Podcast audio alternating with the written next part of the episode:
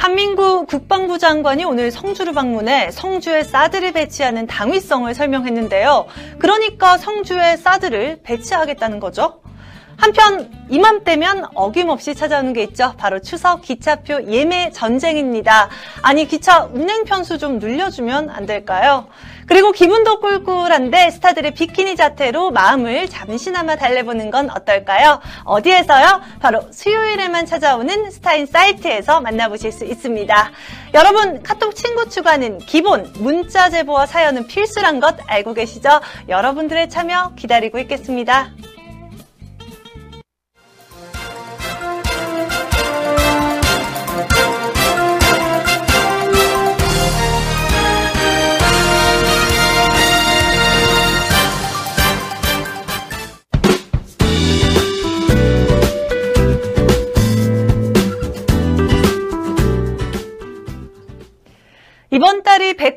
109년 만에 가장 더웠다는 것 아셨나요? 왜 이렇게 힘든가 했는데 그게 다 최악의 폭염 때문이었나 봅니다. 그래도 더위 따위에 무너지면 안 되겠죠? 여러분들 힘내시고요. 첫 소식에서는 조금 힘을 빼고 마지막 하이라이트에서는 여러분들의 기분 빵 터트려 드리겠습니다. 지금 바로 시작합니다.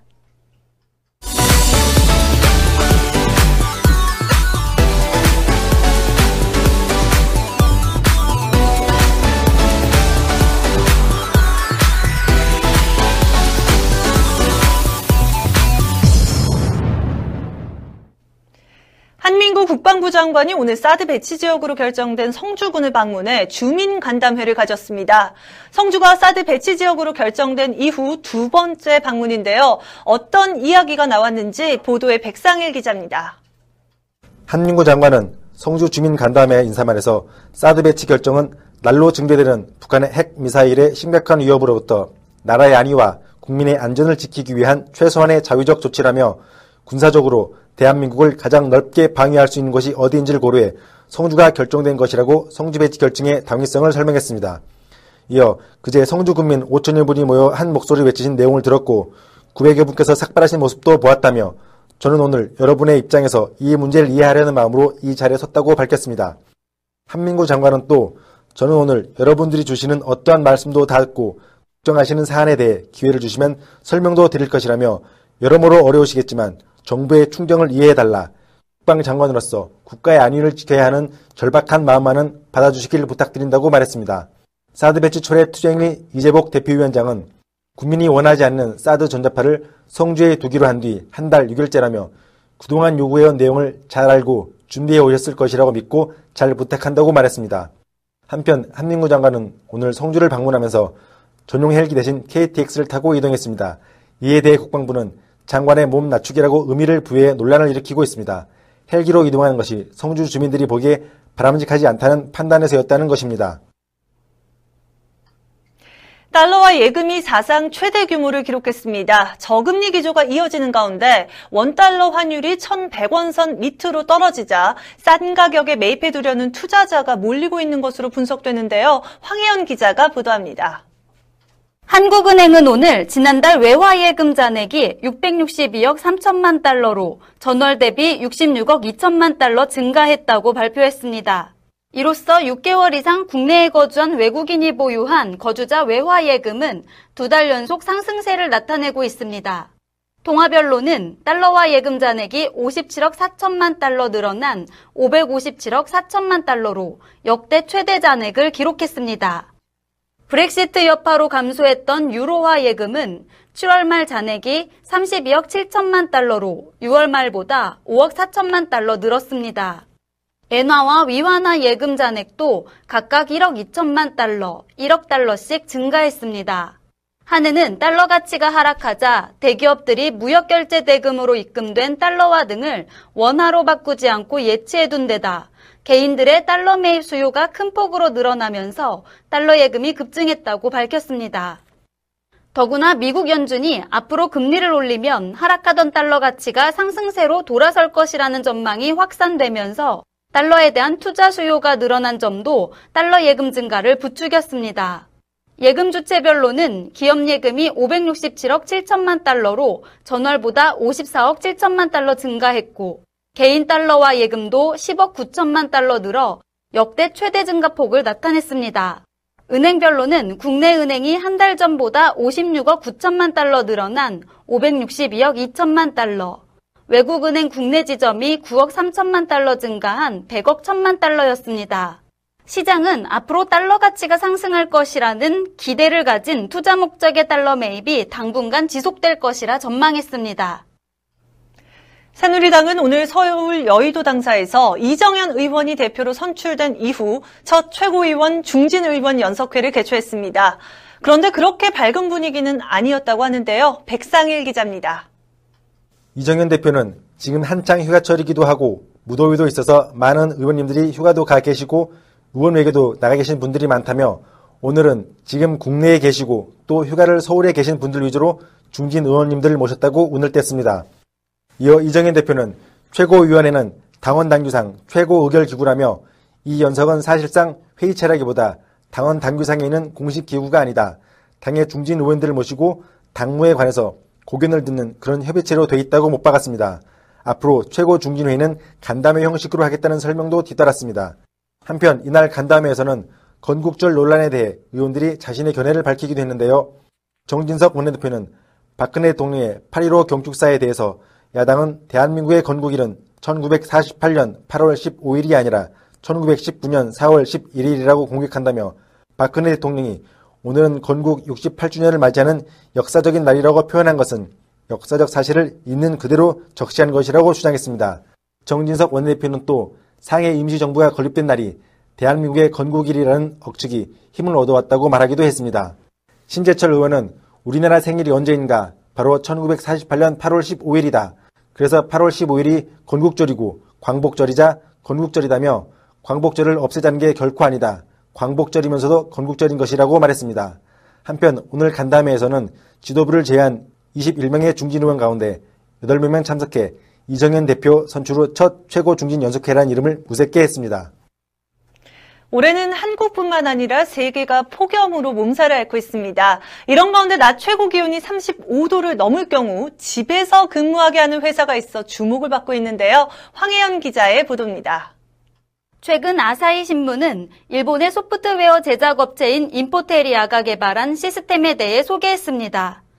이 시스템은 그날 오전 5시에 발표되는 기상청 일기예보를 바탕으로 폭염 때 사원이 재택근무를 할 수 있게 하는 것입니다. 낮 최고 기온이 35도를 넘는 지역에 거주하는 사원은 이 시스템에 의해 자동으로 너무 더우니 회사에 나오지 말고 집에서 일하세요라는 메일을 받습니다. 그러면 사원은 그날 자연스럽게 집에서 근무하는 것입니다. 이 시스템은 지난 7월부터 시행 중이며 많은 사원들이 큰 호응을 보내고 있는 것으로 알려졌습니다. 인포테리아 관계자는 우리는 사원들이 폭염을 뚫고 출근하느라 지치는 것을 방지하고자 한다며 이 시스템의 개발 의도를 밝혔습니다. 이 회사는 앞으로 이 서비스를 희망하는 다른 기업이나 단체에게도 무료로 메일 발송 서비스를 제공할 예정입니다. 그룹 신화의 김동완이 MBC 예능 프로그램 나 혼자 산다에서 하차합니다. 이제는 나 혼자 산다의 명예회원으로 남게 된 김동완의 소감 김한나 기자가 전합니다. 나 혼자 산다에서 꾸밈 없는 single life를 공개해 많은 사랑을 받았던 김동완은 1년 4개월의 긴 시간에 마침표를 찍었습니다. 오늘 소속사 CI 엔터테인먼트 측은 김동완이 1년 4개월간의 활약 끝에 나 혼자 산다의 명예회원으로 남기로 결정했다며 그동안 많은 관심과 사랑을 보내주셔서 매우 감사드리고 향후 좋은 모습으로 찾아뵙겠다고 전했습니다. 김동완은 지난해 4월 첫 방송을 시작으로 1년이 넘게 나 혼자 산다의 무지개 회원으로 활동했습니다. 그는 그동안 공개되지 않았던 열정 가득한 일상과 진솔한 생각들을 보여주며 혼자 놀기 끝판왕, 건강 전도사, 혼자남의 교과서 등 다양한 수식어를 얻으며 시청자들의 뜨거운 호응을 얻었습니다. 김동완은 소속사를 통해 너무나도 즐거웠고 행복했던 1년 4개월의 경험이었다. 나 혼자 산다 덕분에 좋은 인연을 많이 만들 수 있었고 제 인생에 있어서도 방송 그 이상의 가치를 지니고 있다. 무지개 회원님들을 비롯한 많은 분들께 진심으로 감사드리고 앞으로는 애청자로서 응원하겠다며 하차 소감을 전했습니다. 이어 지금까지 많은 응원과 사랑을 보내주신 시청자분들께도 매우 감사드리며 많은 분들과 공유할 수 있는 이야기들이 가득해지면 언제든지 다시 돌아올 수 있도록 하겠다. 또 올 하반기에는 신화 활동을 통해 좋은 모습을 보여드릴 수 있도록 열심히 준비하고 있으니 많이 기대해 달라고 향후 활동 계획을 밝혔습니다. 김동완은 하반기에 신화 정규 13집을 발매하고 활동을 이어갈 예정입니다.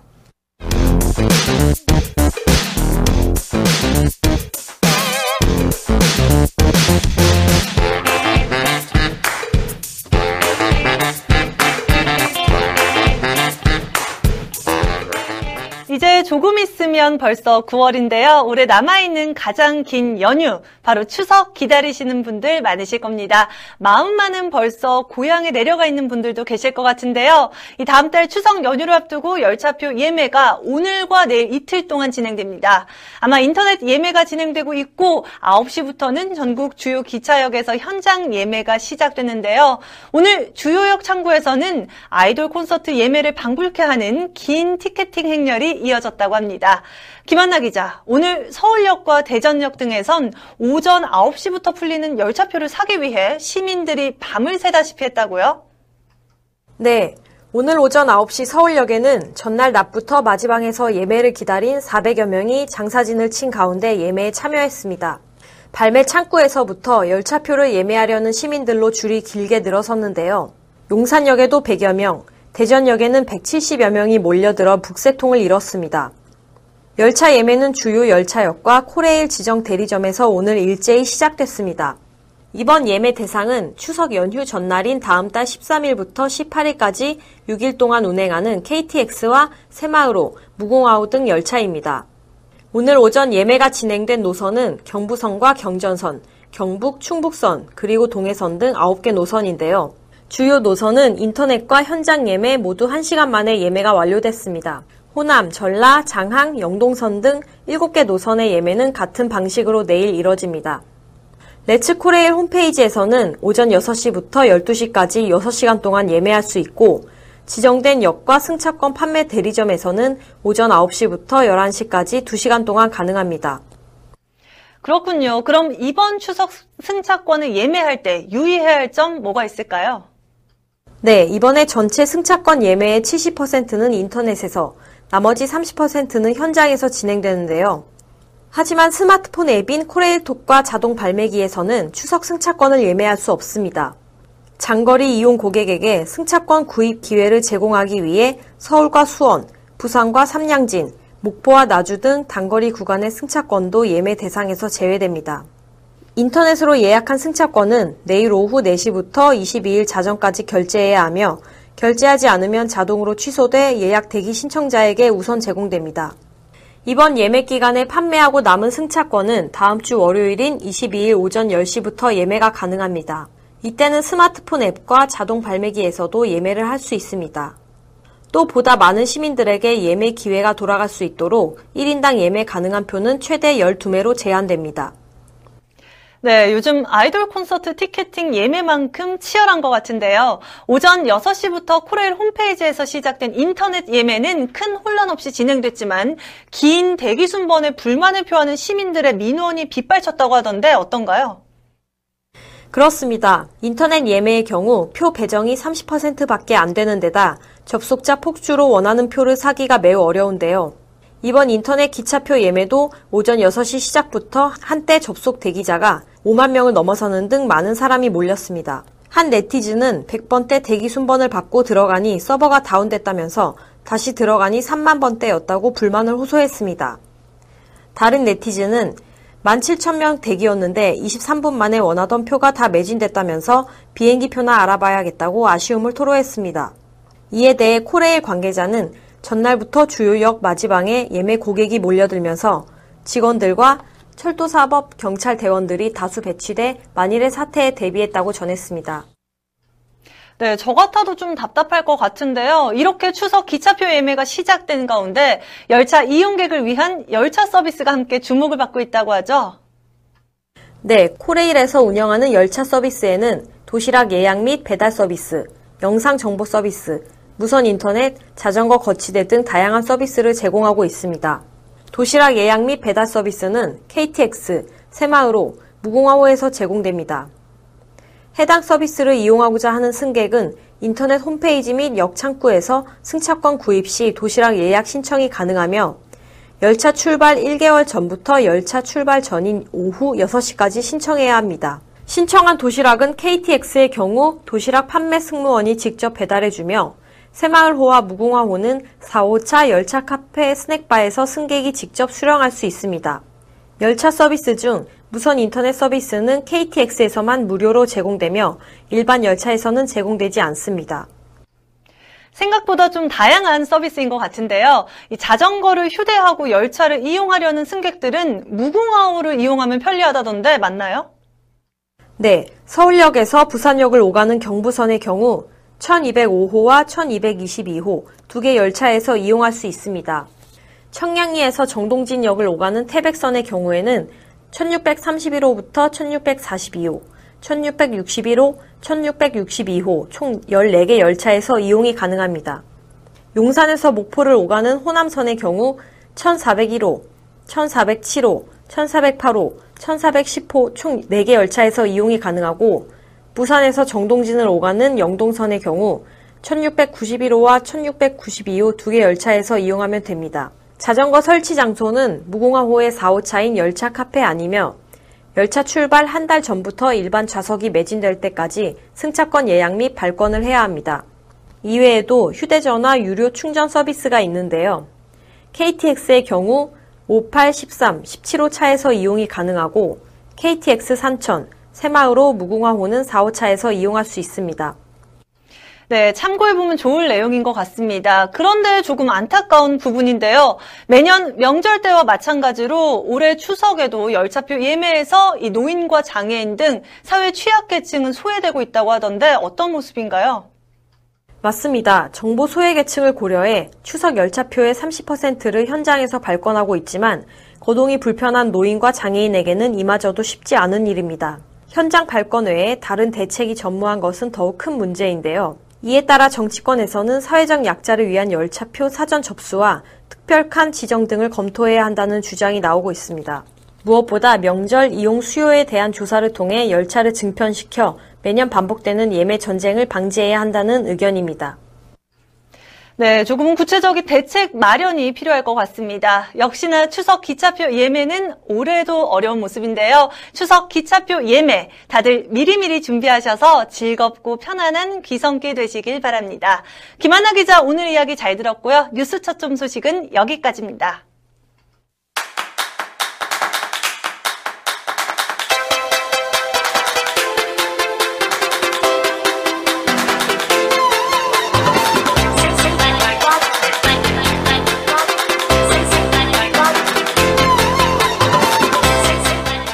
뉴스마켓 수요일의 코너 스타들의 이모저모를 통찰하는 연예 뉴스 스타인사이트입니다. 여름도 막바지를 향해 달려가고 있는 요즘 스타들의 화끈한 비키니 자태도 절정에 달했습니다. 섹시함을 뽐내거나 또 귀여움을 과시하는 스타들의 비키니는 곧장 바다로 달려가고 싶게 만드는데요. 이 뜨거운 여름밤을 더 열정적으로 달굴 여자 스타 10인의 비키니 인증샷을 오늘 황혜연 기자가 준비했다고 합니다. 벌써부터 후끈 달아오르는데요. 황혜연 기자, 그녀들의 섹시한 매력 전해주시죠. 네, 심쿵할 준비 되셨나요? 먼저 모델 윤사랑 씨의 섹시한 비키니 모델 영상 보여드리겠습니다.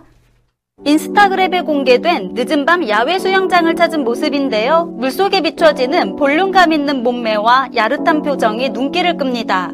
또 파란색의 비키니를 입고 야외 온천에서 환한 미소를 띠며 물장구를 치고 있는 모습도 있습니다. 이를 본 남성 팬들은 예쁜 데다 몸매까지 대박이라며 사랑스럽다는 반응을 보이고 있습니다. 네, 남성 팬들의 설렘 지수가 한층 더 높아질 것 같은데요. 이 걸그룹 레인보우의 멤버 오승아 씨는 아예 스스로 비키니 스타일을 여러 개 소개해 화제라면서요. 네, 그녀의 셀카 영상 화면으로 함께 보시죠. 오승아의 스케치북이라는 제목으로 공개된 푸켓 여행 영상인데요. 원피스 수영복부터 노란색의 귀여운 비키니, 패턴 비키니, 1번 끈으로 된 섹시 비키니까지 다양한 스타일을 준비해 일일이 소개했습니다. 두 번째 수영복입니다. 뒤에가 굉장히 나요. 그러면서 직접 하나씩 입어보며 팬들에게 수영복 몸매를 공개했는데요.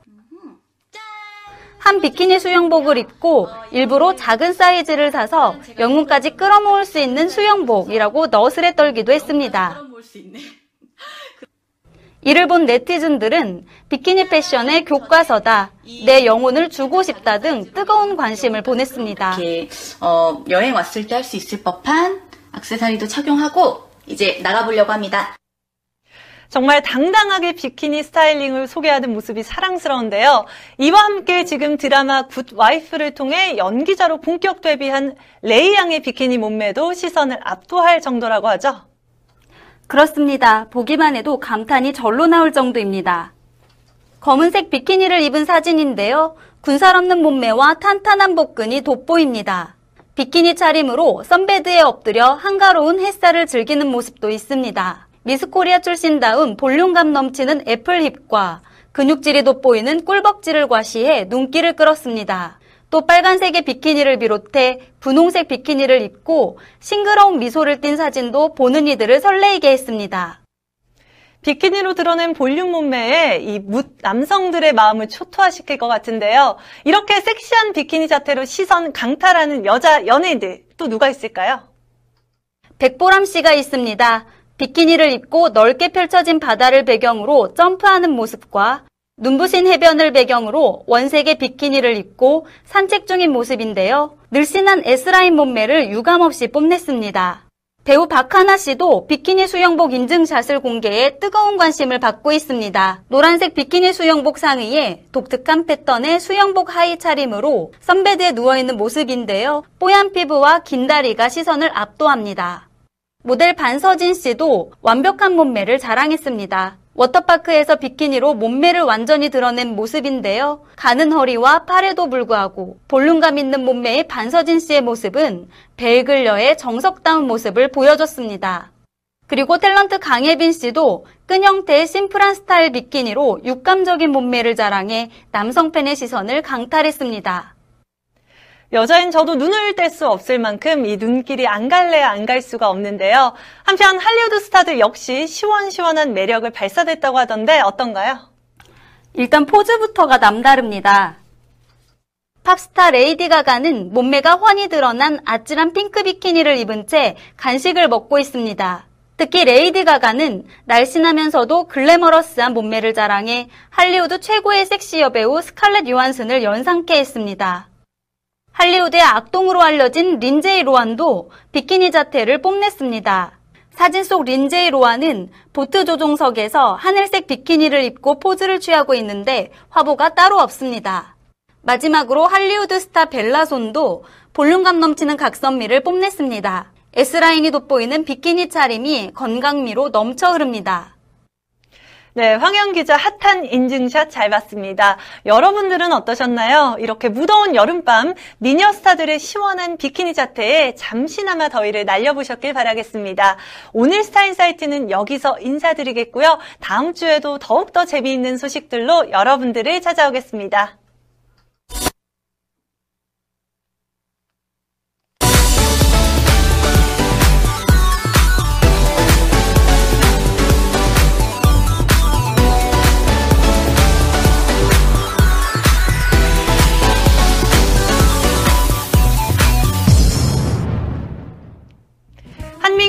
국방부 장관이 성주에서 주민 간담회를 가졌습니다. 국방부는 한민구 장관이 전용 헬기 대신 KTX를 타고 갔다며 대단한 일을 한 것 마냥 호들갑을 떨었습니다. 성주 주민들에게는 낮은 자세로 임하기 위해서라고 의미를 부여하면서 말인데요. 그런데 진심일까요? 서울로 돌아올 때는 헬기를 탔다고 하던데 정말이라면 보여주기식 쇼 사기 아닐까요? 언제나 사람이 먼저인 방송, 변화를 두려워하지 않는 뉴스. 이상으로 N뉴스마켓 수요일 방송 마치겠습니다. 오늘 시간 함께 해주신 여러분 고맙습니다.